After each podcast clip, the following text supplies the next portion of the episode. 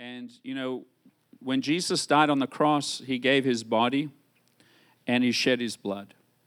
And one of the things that God has commanded us to do is to share communion, right? That's where you have the wafer and you have the grape juice. And the whole point of communion is that you put yourself in remembrance of what Jesus did for you. And that's what it's about. It's about remembering the price he paid for you so that you could walk in the blessing of God. And so I encourage you in your households, as often as you want to, get yourself a cracker, get yourself some juice. If you don't have grape juice, just get water, get Coca-Cola, whatever you want. Just get something, right? And just sit down and put yourself in remembrance of what Jesus did for you. And then ask the Lord to forgive you for anything you've said and done. You know, it shouldn't just be Sunday mornings. You should take a shower on a daily basis, right? And so you need to keep your heart clean on a daily basis. Because every day we have opportunities to pick up offenses. Every day we have opportunities to get mad and angry and, you know, get bitter about things. But what you have to do is every day come before the Lord and say, Lord, I'm not going to allow the problems of the day to get in my heart, causing me to become sour or angry or bitter. Because if you let bitterness get into your heart, it'll shipwreck your faith. It'll destroy your faith.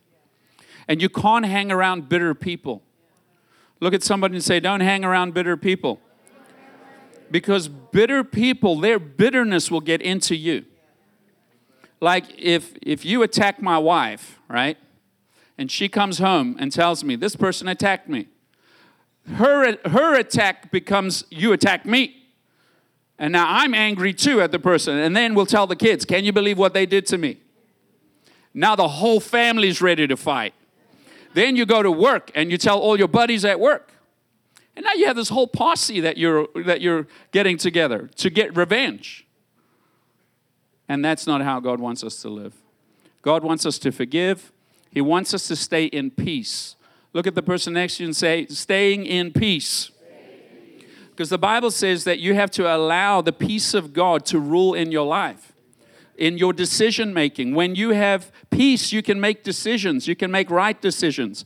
You do not want to allow fear or anything else to get in the way of your decision making, because your decisions have consequences. Is this correct? And so we want to keep our hearts clean. We want to keep our hearts pure so that we can hear from the Lord as to what He wants us to do.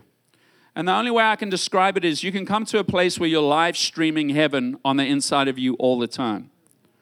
And you don't want to change that radio station. You don't want to change that channel. You want to stay connected to heaven. Amen? Look at somebody and tell them it's possible that you can be hooked up to heaven. Righteousness, peace, and joy in the Holy Ghost. Amen? So listen, we didn't do this earlier, but Pastor Mellanie is here, and I wanted to get her up here to just come share a few words with us. Maybe preach the rest of the service. What do you guys think? Hallelujah. Come on, give her a big round of applause.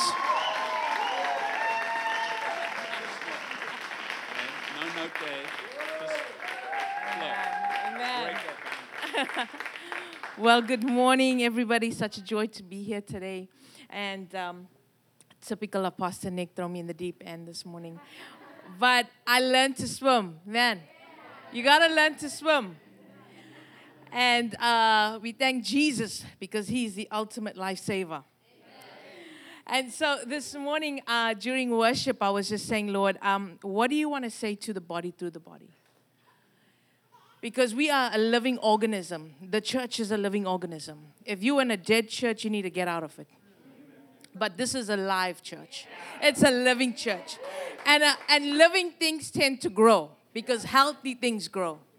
So you are in a living church. Praise the Lord. That means praise is alive, and I saw that this morning. It was epic to be here.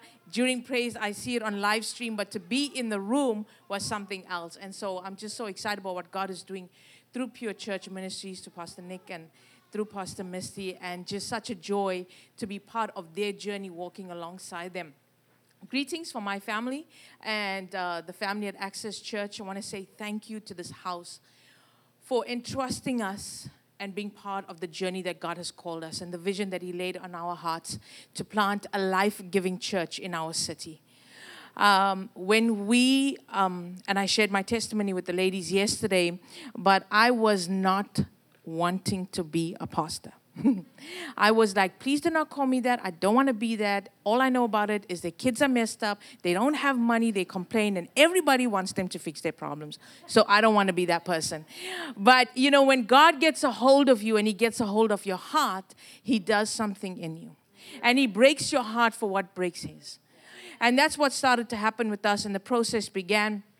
And then God said, get ready to plant a church, a life-giving church. You see, there's lots of churches around. In our city, there's probably maybe over 150 churches, and we're not a very big city. But I want to ask, how many life-giving churches? Because there are churches around that can be life-sucking churches. But we want to be life-giving churches. That means when people come into the room, they need to experience transformation. And transformation can only happen through the Holy Ghost.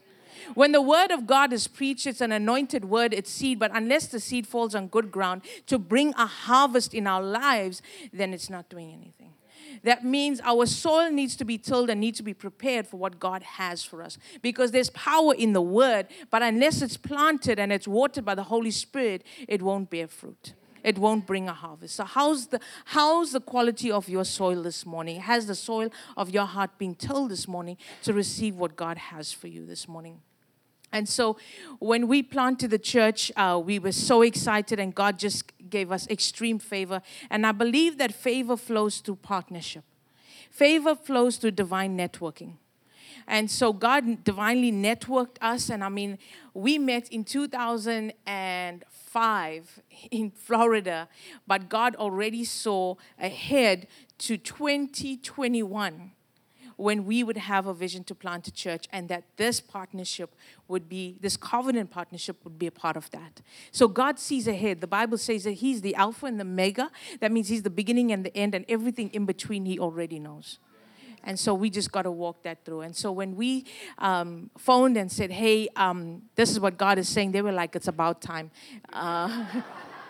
But it was an incredible journey, and I have to share, there's so many testimonies to just planting the church, but when we were looking for a building, we knew that God didn't call us into the inner city, the central part where people would come from different communities, but God called us to a suburb, so like a specific neighborhood, I would say.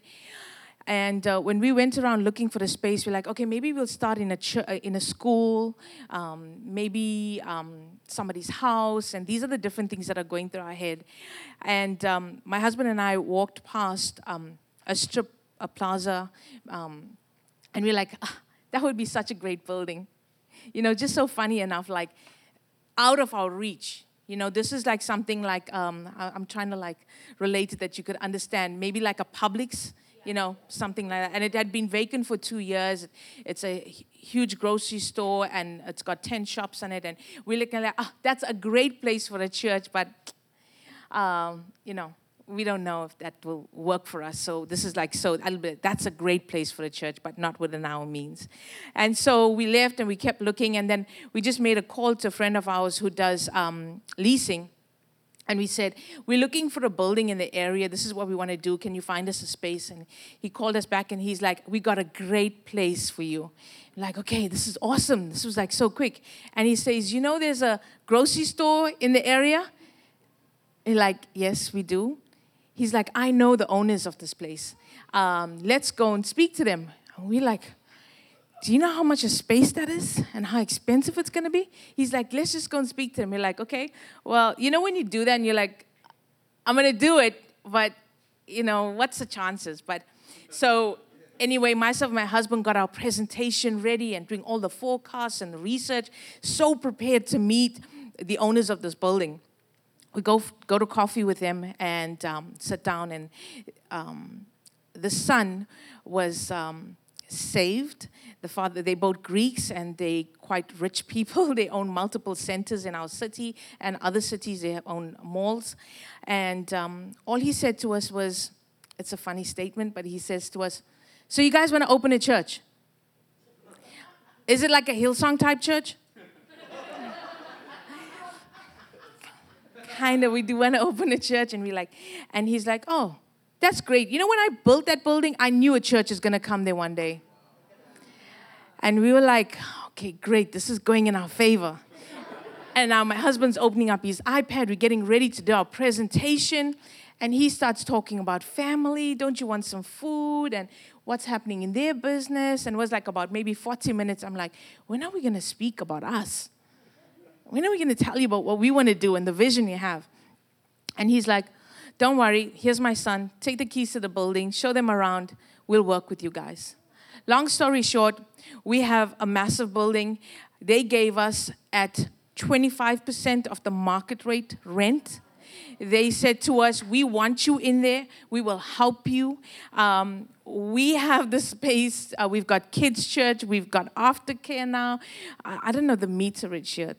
I won't be able to convert it, but it's an amazing space. And every time people come to us, they say to us, this is only the favor of God. And that's all we can say is that it's the favor of God that has gone before us. And I say that to say this. When you say yes to God, He does the rest. He just wants your yes. And in your obedience, God unlocks the resources you need.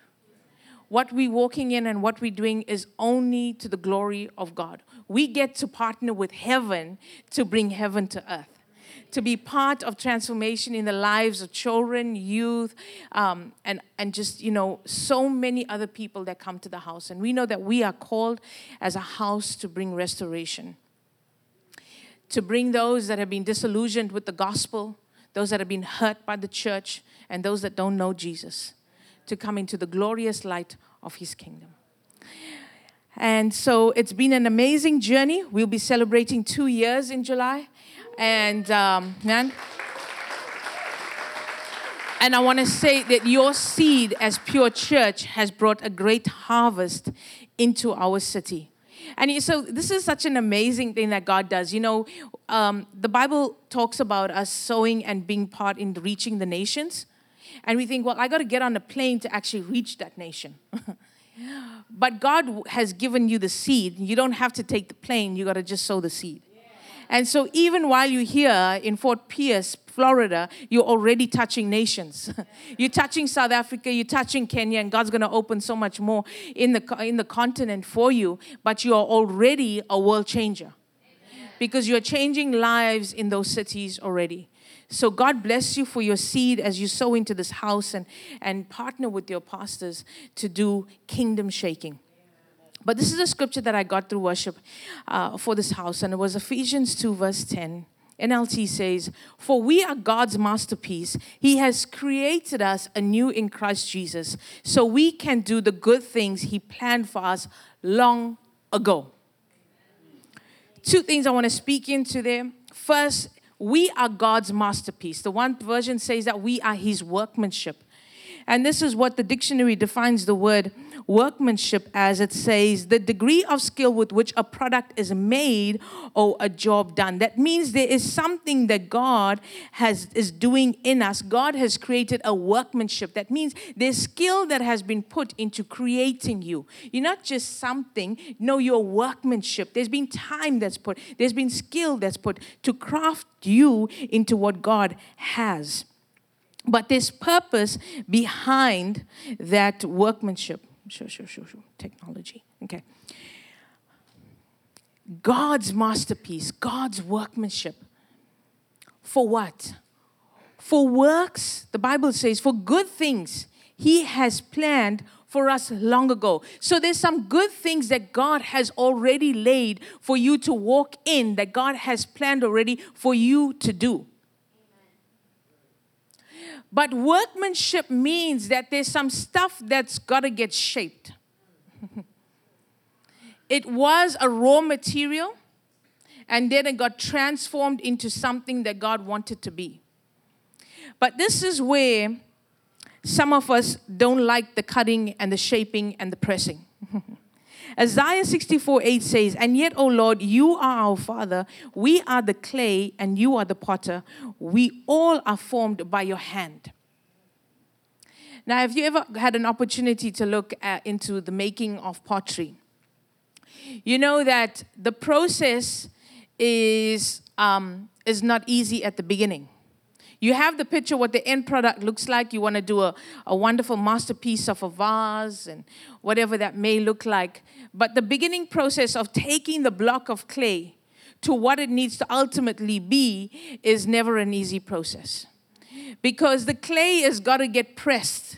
And they put it onto a spinning wheel, and it's got to get beat up. It gets slapped up and down alongside on that wheel. And then there's some water that's added, and it becomes so much, it has to get pliable in the potter's hand. But some of us don't want to be on the spinning wheel. We just want to be the end product. But you see, the end product starts from something, and it's the raw material. But the process from getting from the raw material to that vase, to that pot, whatever that needs to be, what God wants, that workmanship he's talking, is the process. And the process is the breaking. It's the kneading in. It's the shaping. And sometimes, even as the potter has got his hands and he's trying to shape this block into something, it gets off course. It doesn't like it. It gets offended. It says, this is too hard. I need to get off the wheel. But if we keep our eyes focused on the end, because he says it's good works. We are his workmanship. He is the potter. We are the clay. It's a safe place. But the workmanship that he is creating ultimately has works to do. That means you have a work to do. I have a work to do. I can't do your stuff. So we should never be jealous about each other because it's not competition. We complement each other.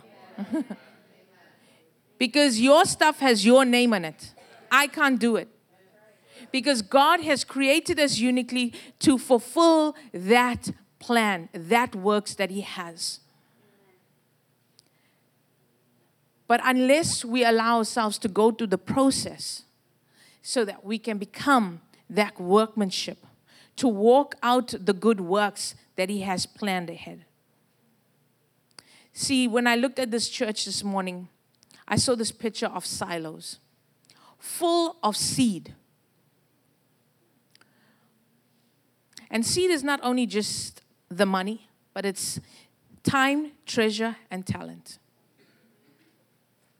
But that seed doesn't really bear anything in the silo. It's only when that seed is taken out of the silo and placed into the ground will it bear something. You are full of seed, but what are you doing with the seed that's in you? What are the works that you're sowing into? What are you sowing your time into? What are you sowing your talent into? What are you sowing your treasure into? Because God has these great works for you. It's an amazing time in the church as you grow. You've grown so much already, but there's an acceleration that will be coming to the house. And it's even yesterday as we just spoke to the ladies, I believe even as they start to take their place and arise, there's the next generation that we talk about in our midst. But if we want to see transformation in our nation, it starts as we start to sow our lives into the next generation. So let's ask the Holy Spirit, what are the great works that he has for us individually? So together we can shake the nations. Amen? Pastor Nick. Buy a donkey? Isn't that great? All the way from the land of the Zulu.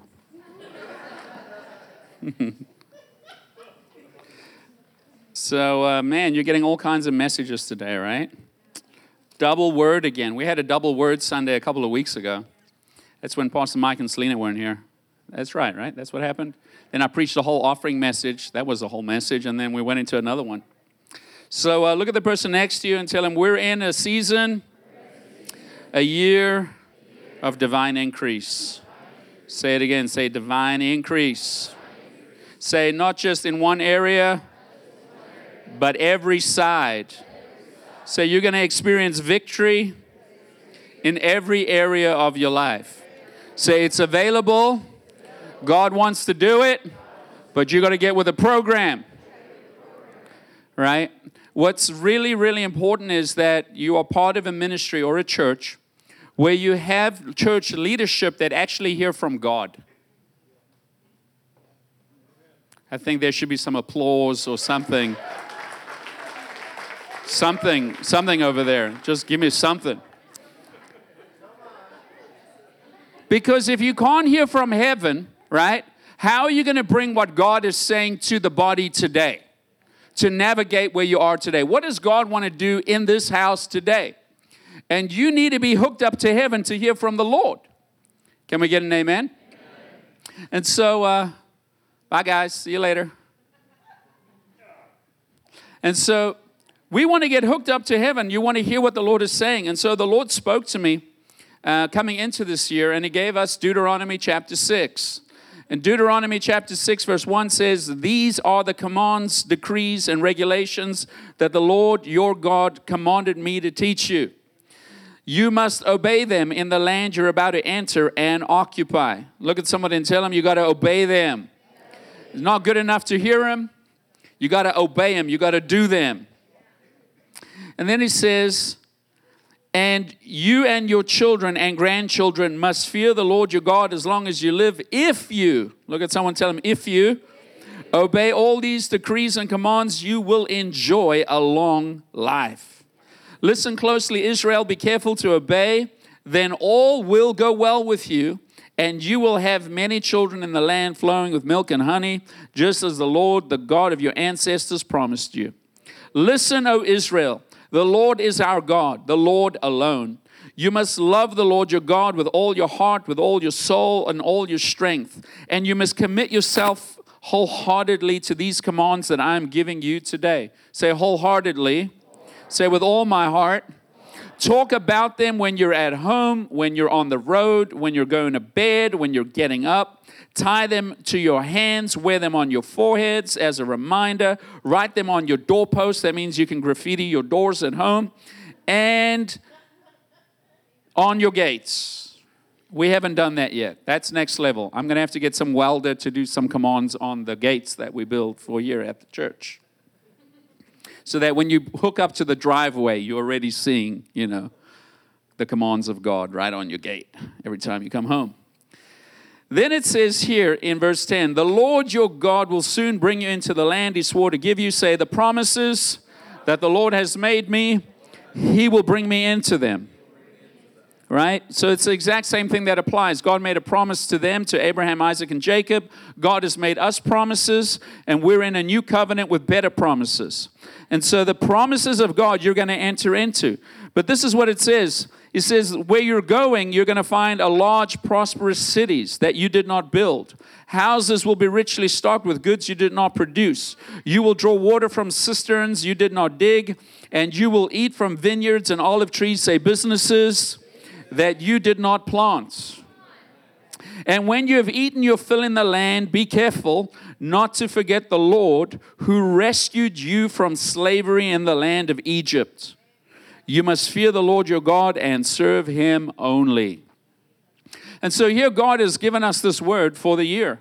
And I believe it's not just for the year. This is a foundation that's going to carry us for the next 10, 15 years. Because I believe that what God is doing in this year is going to bring increase to our lives every year moving forward. At the same time the Lord gave me this, the Lord also showed me in a vision that it was time for us to launch the kingdom business arm in the church. And when we had come back from South Africa, Pastor Mike and Selena had come back because we went over there. When they came back, the Lord spoke to me because I saw the business arm functioning in the church. What does the business in the church looks like? I thought we're supposed to separate business from the church. I thought we're supposed to separate government from the church. No, God has to be the foundation of everything. If God is not in the middle of it, then it's dead works. Can we get an amen? And the world wants to separate God out of everything because they don't want to be held accountable to the Word of God. We can't pull God out of school and expect people not to get shot up in our schools. You can't pull God out of your life and expect your life to be all hunky-dory. Look at the person next to you and say, you can't live wrong and die right. Your life without God is dead. Our nation without God, how is that going to work for us? Look at somebody and say, a house divided against itself cannot stand. And man, is the enemy doing a work in the nation of America, dividing the people with all kinds of things. Can we get an amen? And we got to end the division. But it starts with us. It starts with the division in your heart towards God. It starts with the division in your heart towards your spouse, towards your brothers and sisters, towards your family members. I bet you if I asked you to raise your hands in here today, how many of you have disgruntled family members that you haven't spoken to in a minute? And I'm sure, I didn't say put your hand up. That's not good. Don't be like putting your underwear out for everybody to see here today. I'm not trying to call you out. I'm just trying to make a point that we've got some unresolved issues.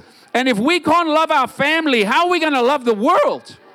It starts in your house first. Go make it right. I want to change America. You can't even handle your own household. Get along with your spouse first. People are like, yeah, I'm a sinner.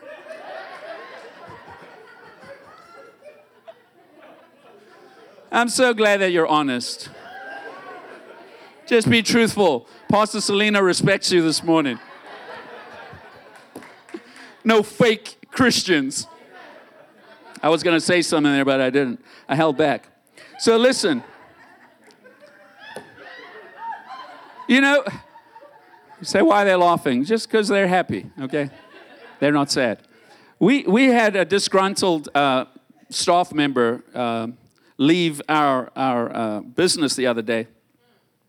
You know, and you know, when you don't do your job and you don't do things right and then you get let go, that's on you. But whatever, I don't remember. I'm just talking stories, stuff that happens. You know, then they blame the owner. And then they go and they just broadcast how bad you are to everyone. And you didn't do anything wrong. And then they come into the center and then they call you names. I think it's really, really funny when people say, I thought you guys were Christians. So if you're not going to pay your bill for childcare, stealing from the company, and then we call you out on it, and then you say, I thought you were Christians. How does that work? You go to the grocery store and you buy products, and then you walk out and you say, well, I thought you were Christians. You go have a restaurant or a Christian restaurant, you go eat their food, and then you walk out and say, oh, I thought you were Christians. You mean I got to pay for it? You got to pay for everything. Thief. So anyway, they had some choice words for our youth pastor and his wife, and so, you know, I had to compose myself. You want to go tear people's heads off and make them beg for mercy. Look at the person next to you, say, that's not the way. So you got to love the Lord your God with all your heart, soul, mind, and strength. And love your neighbor as you do yourself. And so we got to obey the commands of God. It doesn't matter what everybody else does, right? Like I said earlier, we have tons of opportunity to get mad and try to get revenge, an eye for an eye, a tooth for a tooth, you know. You want to give people a piece of your mind, and that never works out good for you, right? Look at the person next to you, say, don't do that. It's not going to work out good for you. So let's read the commands of God. I think it's important that we read the commands of God. What do you think? Let's go to the book of Exodus, and I want to read the commands God gave to Moses, right? In Exodus chapter 19, verse 16, it says, on the morning of the third day, thunder roared and lightning flashed, and a dense cloud came down on the mountain. There was a long blast from a ram's horn, and all the people trembled. Moses led them out from the camp to meet with God. Look at somebody and tell them, Moses led the Israelites out to personally meet with God. And they stood at the front of the mountain. All of Mount Sinai was covered with smoke because the Lord had descended on it in the form of fire. Imagine a mountain, like a mountain. And suddenly a cloud of fire comes down and settles on the mountain. And then the earth begins to shake. and thunder and lightning is flashing. They'd be like, hey, Jesus, what's up, bro?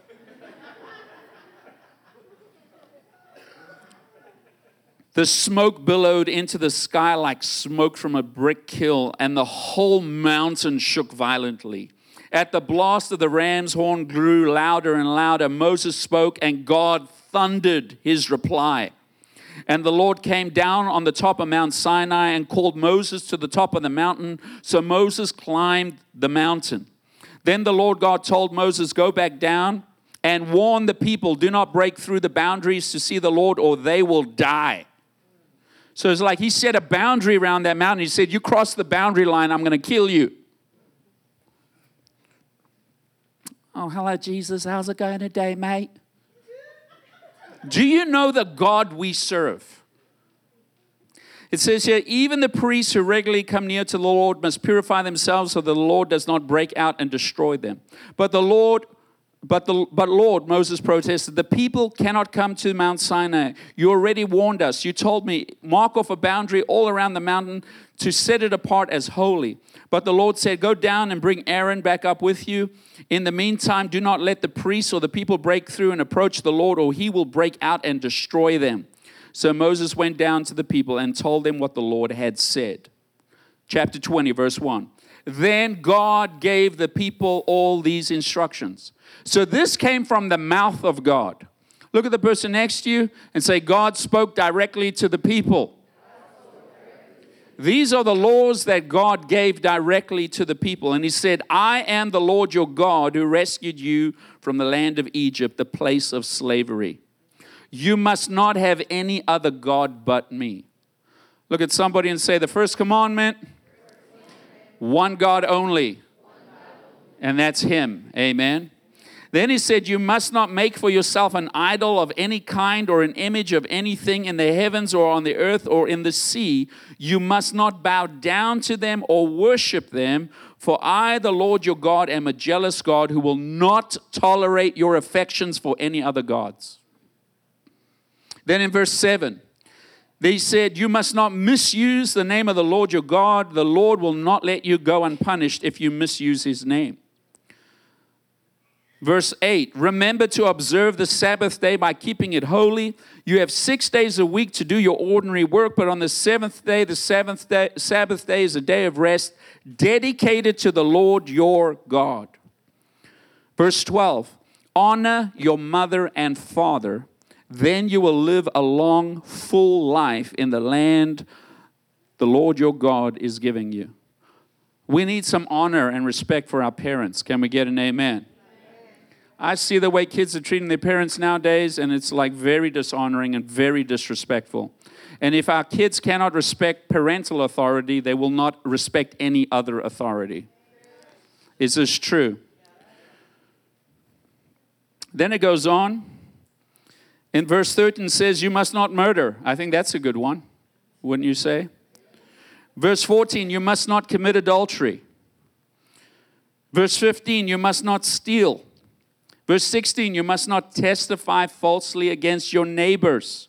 It means don't lie about your neighbors and get them into trouble. So if you're having an issue with your spouse, don't call DCF on them and say they did something that they didn't do. Don't call the police and say they beat me and they never touched you.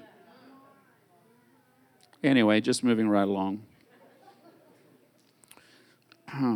17, you must not covet your neighbor's house, your neighbor's wife, male or female servants, or donkey, or anything. That's their car. That was the mode of transportation. Do not covet your neighbor's car. Can we get an amen? Or their bicycle, whatever. Or anything else that belongs to your neighbor. And when people heard the thunder and the loud blast of the ram's horn, and when they saw the flashes of lightning and the smoke billowing from the mountain, they stood at a distance, trembling with fear. And they said to Moses, you speak to us and we will listen, but don't let God speak directly to us or we will die. And family, here's what I want to say to you, is that God wants to talk to you directly. God does not want anybody as a mediator, a man in between your relationship with him. Say, Jesus is the way, the truth, and the life. He's the way to the Father. He made the way for us to have a relationship with God. Amen. And so there might be a season where you need a minister to help you learn. But there should come a day where you are mature in the things of God, where you hear the voice of God for yourself and you learn to obey Him. Can we get an amen? Pastor Mellanie was talking about there is seed on the inside of you. There is a workmanship that needs to be done in your life to prepare you for the work that God has for you. Can we get an amen? And that's what this house is for. It's to prepare you. It's to raise you. It's to equip you so that you could do the work of ministry, the good works that God has prepared for you before the foundation of the world. And we started the beginning of this year saying, this is the year where we're going to get our foundations right. We're going to make sure we have everything in order. We're going to obey the commands, the decrees of the Lord our God. We're going to make sure our lives are right with the Lord so that when the Lord speaks to us, we're ready to move and obey Him. Can we get an amen? Because it's in your obedience to the Word of God that you're going to see the blessing of God. When Pastor Mellanie was sharing, she shared it with the ladies yesterday and even today, this morning. She said, I didn't want to start a church. I did not want to be called a pastor. I saw the need that was out there, but not me, God. Raise up somebody else to do it. The very thing that you see needs to be fixed, God wants you to fix it. Can we get an amen? He doesn't need you to point to somebody else to get the job done. If you see the need, then you're ready to do it with God's help. Say, use me, Jesus, any way you want to. I belong to you. Shape me, make me, mold me, prepare me to do the good works, to be a blessing to other people. That's what this whole thing's about. You are blessed to be a blessing. And you know what? When you lay down your life to serve other people and be a blessing to them, man, they thank God for it.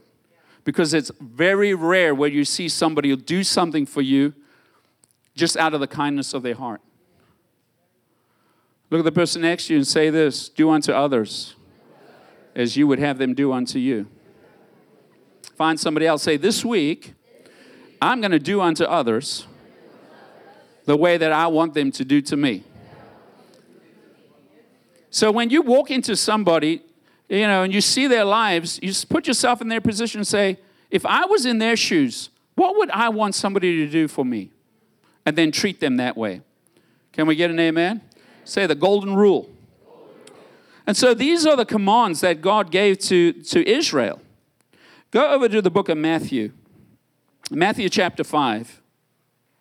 We're not living in the old covenant. We're living in the new covenant. Say the new covenant. And so we're going to live by what God wants us to live by. And here Jesus' words, the Bible in red. Matthew chapter 5 verse 17 says, do not misunderstand why I have come. I did not come to abolish the law of Moses or the writings of the prophets. No, I came to accomplish their purpose. And I tell you the truth, until heaven and earth disappear. Has heaven and earth disappeared?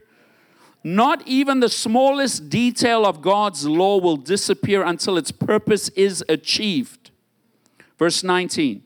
So if you, say if you ignore the least of these commandments and teach others to do the same, you will be called least in the kingdom of heaven. But anyone who obeys God's laws and teaches them will be called great in the kingdom of heaven.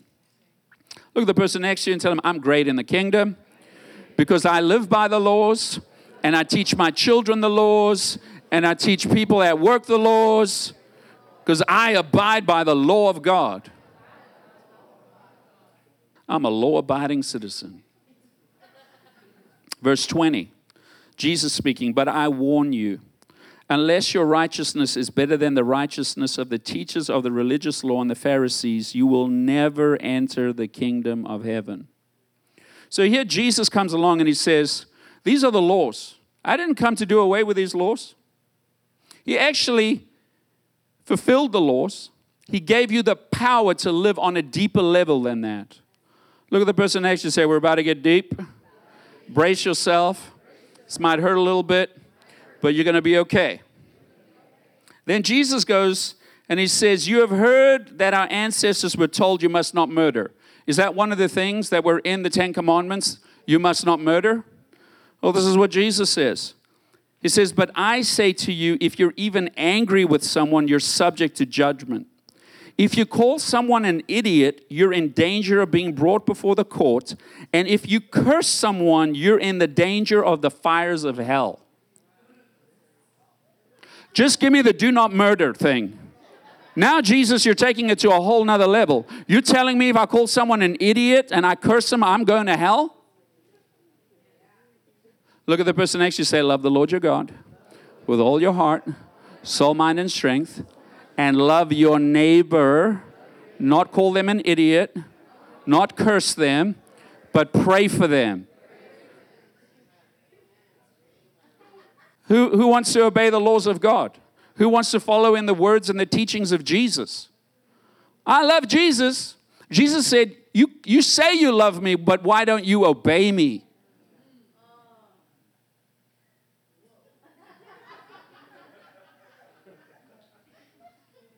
Moving right along. Touch your person next to you, say, you're going to be all right. You're going to be all right. Verse 23. So if you're presenting a sacrifice, so if you're bringing your gift to the altar in the temple, and you suddenly remember that someone has something against you, leave your sacrifice at the altar, go be reconciled to that person, and then come offer your sacrifice to God. Verse 27. You have heard the commandment that says you must not commit adultery. Was that one of the 10 commandments? It was in there. But I say, Jesus speaking, anyone who even looks at a woman with lust has already committed adultery with her in his heart. So you haven't done the physical act of committing adultery.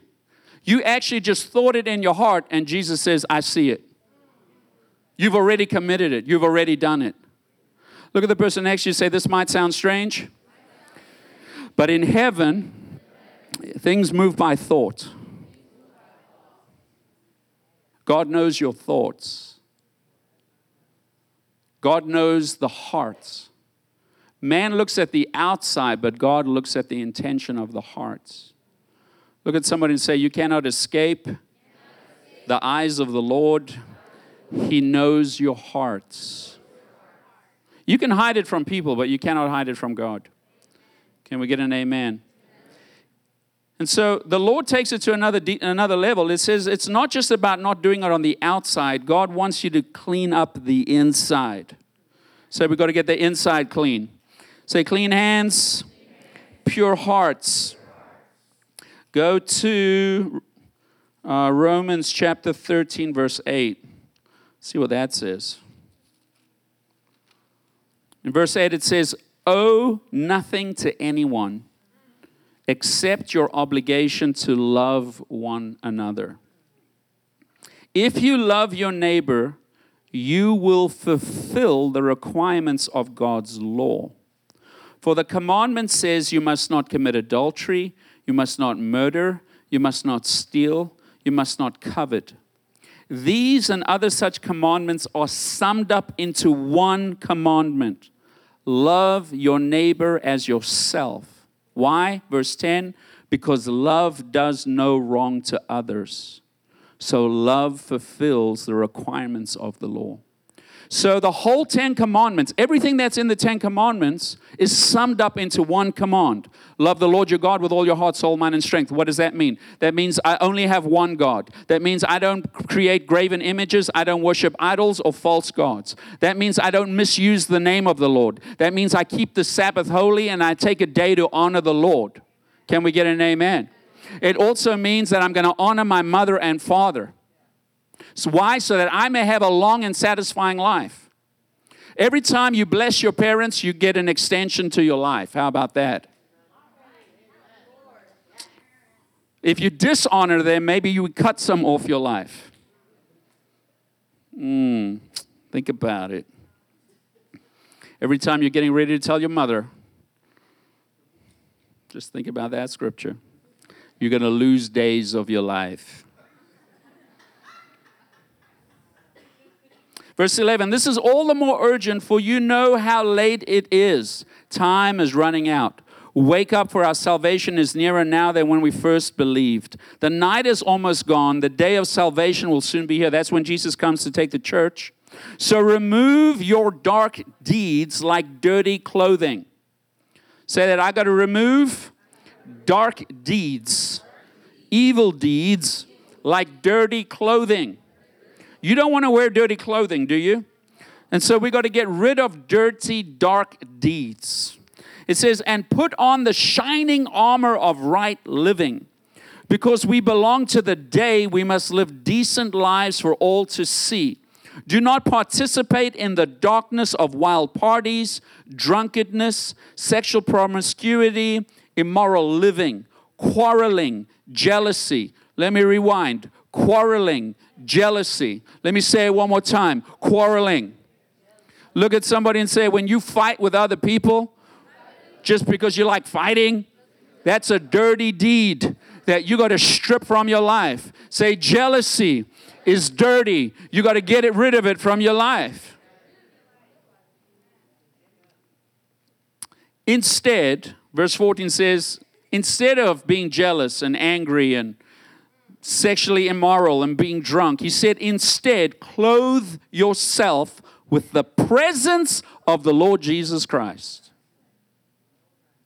Say, I got to clothe myself with his presence. Hallelujah. And don't let yourself think about ways to indulge in your evil desires. Amen? And so here, Jesus is giving us clear instruction. I know we don't live in the old covenant and we don't live by the laws of Moses, but God is saying, and he's making it very clear, that when we walk in love, we fulfill the laws of God. Jesus is preaching this. God has not done away with his laws, family. His laws stand. Amen? And so when we walk in love, it's the one commandment that sums everything up. When we walk in love, then we're pleasing to God. And the Bible says that our faith is established on love. Your faith only begins to work when you walk in love. And Hebrews 11:6 says that without faith, it is impossible to please God. And so if we're not walking in love, our faith isn't working. And if your faith isn't working, you're not being pleasing to God. Do you see how important keeping the commands of God is? Loving God by obeying his commands and loving people by not doing things to hurt them or harm them in any way. And Jesus made this statement. He said, the greatest love that you can show is to lay down your life for somebody else. That means you have to be willing to lay down your life and use your gifts and talents and abilities that God has given you to be a blessing to the people around you. Look at the person next to you and say, you have been blessed to be a blessing. And family, we got to get out of the mindset of saying, what are you going to do to bless me? How are you going to serve me? How are you going to make my day better? What have you done for me lately?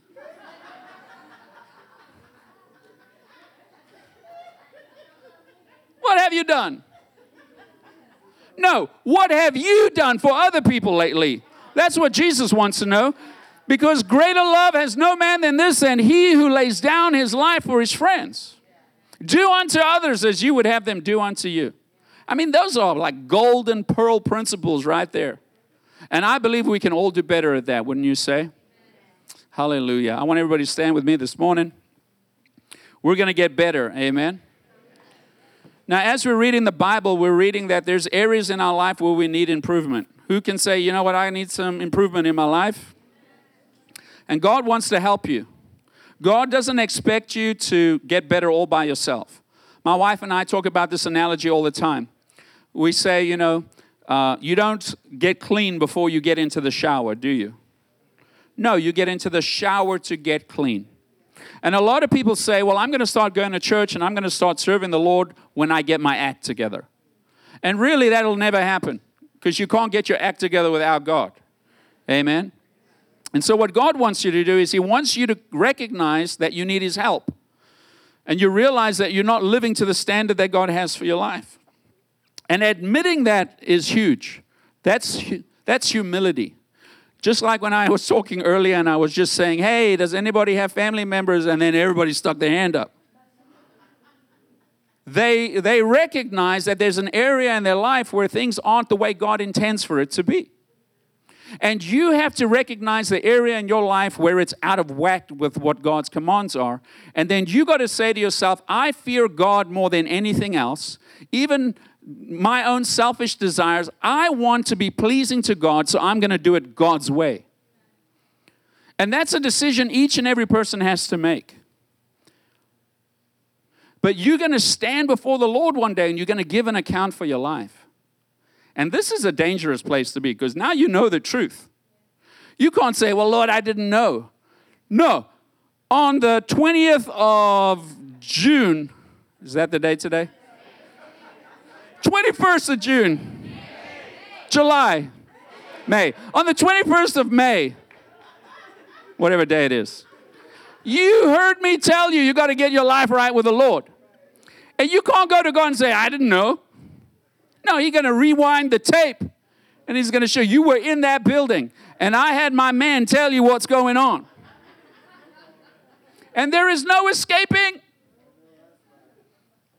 And so I want to encourage you today. Don't walk out of here with things that are out of line with God. God's already touching your heart and saying, you know what, you got to deal with this. You already know the things you got to deal with. You don't need me to tell you. But why are you waiting to deal with those things? Why are you procrastinating? If you know that it's wrong, why are you keep doing it? And you got to do everything in your power to break that thing that's controlling you and keeping you out of God's presence. And if you make a decision to run to God with all your heart, soul, mind, and strength, the enemy that's trying to keep you separated from God, God's jealous fire will come and destroy the works of the enemy and set you free. And I'll tell you, there's nothing like being free. Free, like Pastor Selena was talking earlier, I can go to a wedding and not have to get drunk. I don't have to drink a bottle of wine to be nice to my spouse. I don't have to get drunk to enjoy myself socially. I don't have to run to the medicine cabinet every day just to deal with the thoughts in my mind. Listen, you can manage your issues or you can have God deliver you from those things. Can we get an amen? And it's time you make a decision that God says who he is who he says he is, and that Jesus is a savior, he's a deliverer, he's a healer, he's the one that'll come through. If you will cry out to God and you'll mean business with God, God will come and do a work in your life and he'll set you free and you'll never ever be the same again. Can we get an amen? I don't care what addiction you have. I don't care what bondage you have. I don't care what's happened in the past. The blood of Jesus will wash and cleanse you. I don't care what guilty stain of sin you keep remembering, feeling ashamed about. The blood of Jesus will wash that out of you like it happened to another person. And the guilt that you carry will go. The condemnation that you carry will go. The judgment that you have will go from you. And you'll have peace in your heart because you know your life is right with God. Can we get an amen? But I tell you what, the first step is saying, I need Jesus. I need God in my life. And when you make a decision to accept Christ into your life and you say, I'm going to follow him, I'm going to follow his teachings, I'm going to put my life in his hands, and I'm going to trust him to take what's broken, what's messed up, and turn it around for his goodness and his glory.